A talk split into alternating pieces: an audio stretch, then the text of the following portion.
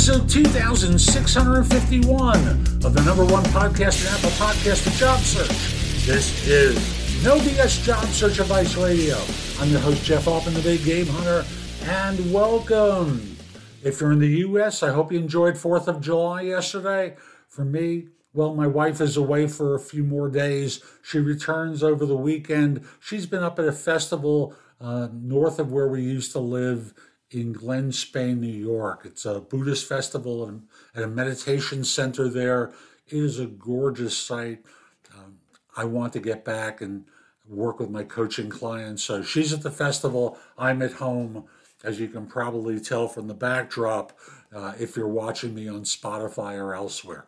Now, today's show is one where someone wants to know how do you reach out to the person who's reviewing online applications particularly since they're not responding to phone calls. Hope you find this helpful. Hope you give this show a great review wherever you listen to it or watch it. And we'll be back in just one moment. How do you efficiently reach out to individuals in charge of reviewing online job applications, especially in situations where the recruiter or HR personnel never replies to phone calls or emails? Ooh, terrible people. Why do you think they're not replying? Seriously, why do you think they're not replying? Usually it's because their systems have filtered out your resume and it hasn't demonstrated a fit. Why would they take your call? And you've made the other classic mistake of applying to a job through an applicant tracking system.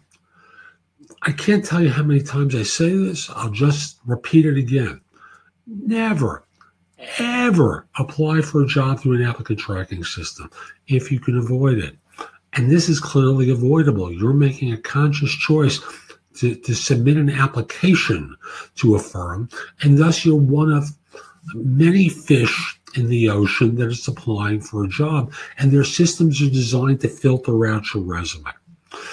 They're not there to talk to everyone. They're there to talk to the best of the ones that appear qualified. And the systems do a basic job of screening that out, and then they're filtering it further by, by looking at resumes again. So you're dead in the water. You should have gone to the hiring manager directly. Don't know who it is? You can find them. Seriously. You've taken the lazy way of, applying for this position. You should have gone to the hiring manager, found someone internally who could direct you and not to HR, but to the hiring manager for this role. Who's the person who's in charge of such and such? That's the simplest question you could ask the reception. Can't get there? Go to the CIO's office, go to the CMO office, go to the head of the function that you're trying to get a position for. Someone will tell you.